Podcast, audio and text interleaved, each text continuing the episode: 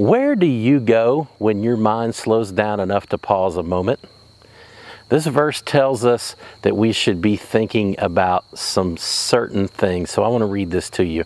Finally, brothers and sisters, whatever is true, whatever is noble, whatever is right, whatever is pure, whatever is lovely, whatever is admirable, if anything is excellent or praiseworthy, think about such things. Philippians 4 8. Each day we're going to take one characteristic from this verse and just briefly expound on it. In the last one, if you didn't catch it, we talked about whatever is true. Today we're talking about think on whatever is noble.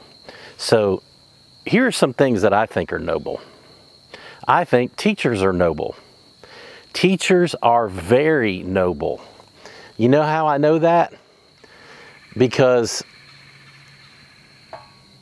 I see it.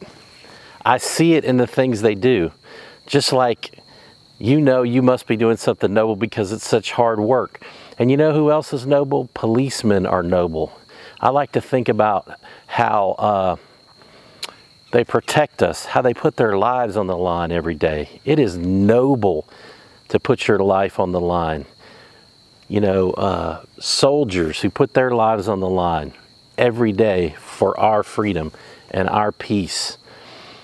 Pastors are noble. They get in the muck and the quagmire of life with people to serve them. They deal with a lot.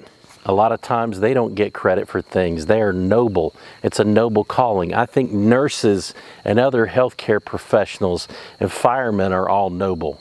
And you know what? I think right now, at this point in time, during the pandemic, they need our encouragement more than ever. So if you're a healthcare worker out there, please know that you are appreciated and what you are doing is noble. It is something that not everybody can do and that you had a calling to do and you answered it. All healthcare workers are noble, but you know what?